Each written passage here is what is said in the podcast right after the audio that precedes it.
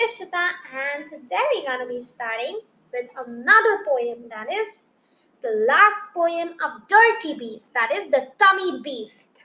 So let's not waste any more time and get started. One afternoon, I said to Mummy, Who is this person in my tummy? He must be small and very thin, or how could he have gotten in?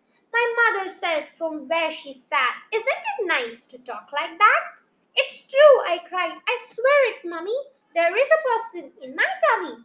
He talks to me at night in bed. He's always asking to be fed.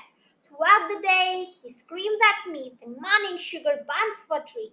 He tells me it is not a sin to go and raid the biscuit tin. I know well quite awfully wrong to guzzle the food all day long. But really I can't help it, Mummy, not with this person in my tummy.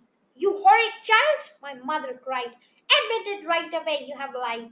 You're simply trying to produce a silly, asinine excuse. You are the greedy, grisly brat, and that's why you're always fat.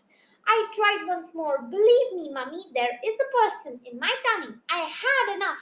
My mother said, You better go to bed at once. Just then, a nicely timid event delivered me from punishment. Deep in my tummy, something stirred, and then an awful noise was heard. A snorting, grumbling, grunting sound that made my tummy jump around. My darling mother nearly died. My goodness, what was that? she cried. At once the tummy voice came through. It shouted, Hey there, listen you. I'm getting hungry. I want eats. I want lots of chocolates and sweets. Give me half a pound of nuts. Look snappy or I'll twist your guts. That's him, I cried. He's in my tummy. So now do you believe me, mummy? But mummy answered nothing more before she had fainted on the floor. So, guys, this was all about chapter of Dirty Beasts, the last chapter. So, I hope you loved it, and I'll meet you tomorrow with a new book that will be listening. And if you have any more suggestions which book I should read, do please send me a voice message as Mish said it.